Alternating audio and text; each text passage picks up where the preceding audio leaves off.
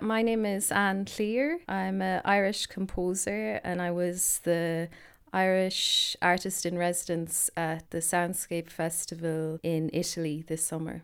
I guess first of all was in contact with Nathaniel, who is the festival director, about possible ideas for a program of Irish music and also two lectures related to music that's happening in Ireland at the moment.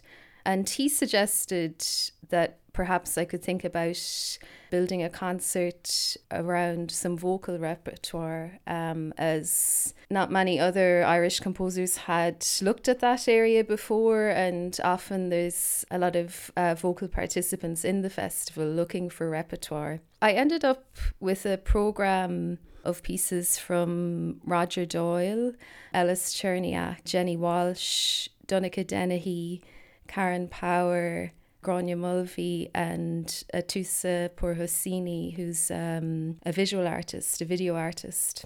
I kind of looked at the idea of voice from starting with Roger's piece, uh, which is the, the Iron Alphabet, which is a piece I heard years and years ago from his kind of epic collection, Babel. So this was an electroacoustic piece and it followed into Ellis Cherniak's piece, which is for live voice, uh, pre recorded electronics, and a video element of a train that's kind of just constantly moving forward. And that kind of extends in a way from Roger's piece, where there's this idea of a formation of language. Ellis is, has more of a, a sung tone to his piece, and then that moves into uh, Jennifer Walshe's piece, Everything You Own Has Been Moved to a Depot Somewhere, uh, which is for three performers, where the idea of movement and voice are introduced. Again, this kind of this uh, trajectory of the voice and the body kind of being used. Uh, and then that moves into Donncha Dennehy's Junkbox Fraud, uh, which is for two voices, small ensemble, electronics, and video. And this again is it's quite theatrical, related to Jenny's. The voices also are related to the the previous pieces. From this kind of theatrical piece of Donncha's, I moved into a piece by Karen Power and Lance Olsen, which is it's really kind of stunning 20 minute piece where there's a kind of retelling of the uh, Minotaur myth. It's called The Dream Lives of Debris. And you kind of realize as it goes on that Debris is actually a little girl in this case. And it kind of follows from Donncha's also because there is this video element and this kind of um, digital kind of um, aesthetic to Donncha's piece that also kind of moves into Karen's piece also the video element in um, Karen's pieces kind of moves into this image of water. That brings us into uh, Gráinne Mulvey's piece, The Seafarer, which is obviously based around the idea of water.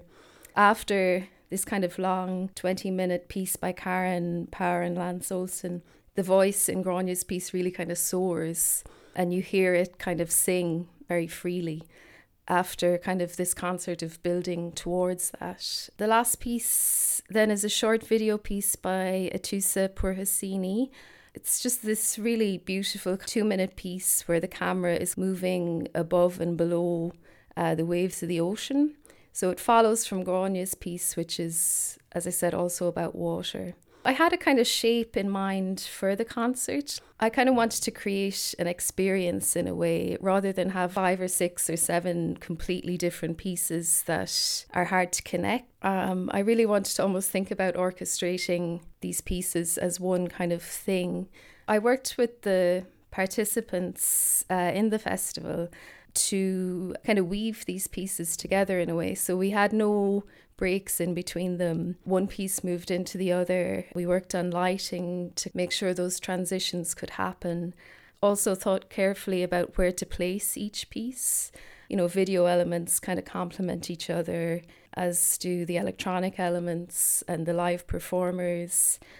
I find a lot of uh, concerts that I go to are quite confusing in a way. It's not that each piece isn't interesting, but they can often be so unconnected to each other. And I think also there can kind of be this territorial ground for a lot of composers where they're like, I do this and this person does that. And I think that's actually very confusing for the general public.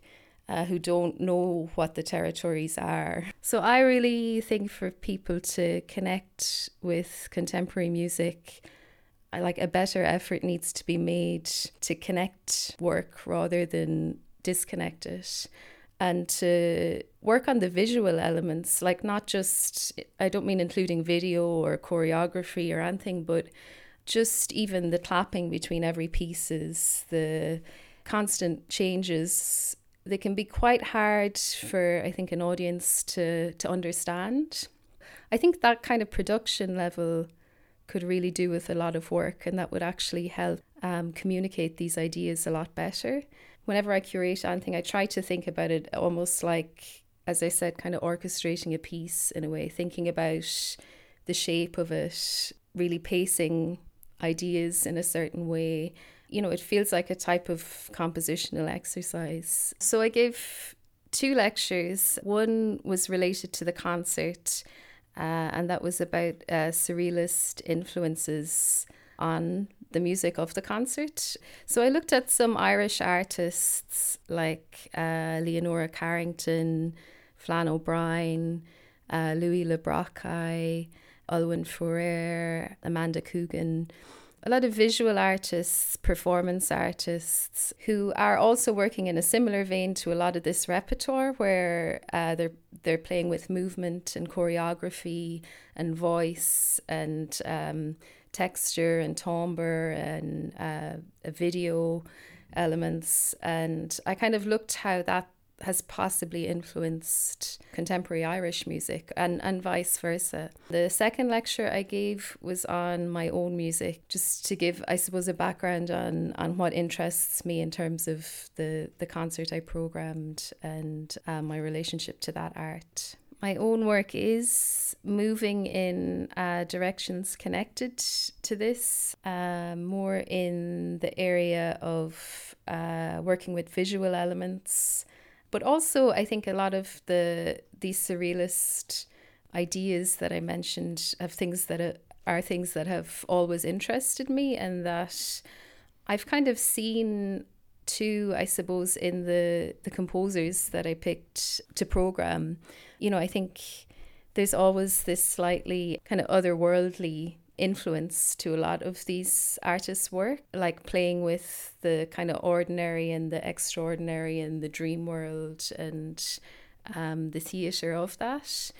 Uh, so that's definitely something that connects to my own work. And I think there's a kind of maybe a, almost a type of Irish surrealism that hasn't yet been defined. Thinking back on the last century and even more than that, Ireland was such a kind of rep- repressed country that these kind of ideas were always hidden and buried. And I think now when we look back, we see there were people there that were actually possibly surrealists. Uh, it wasn't just like in France. There probably were Irish surrealists, but they couldn't quite exist in their time either.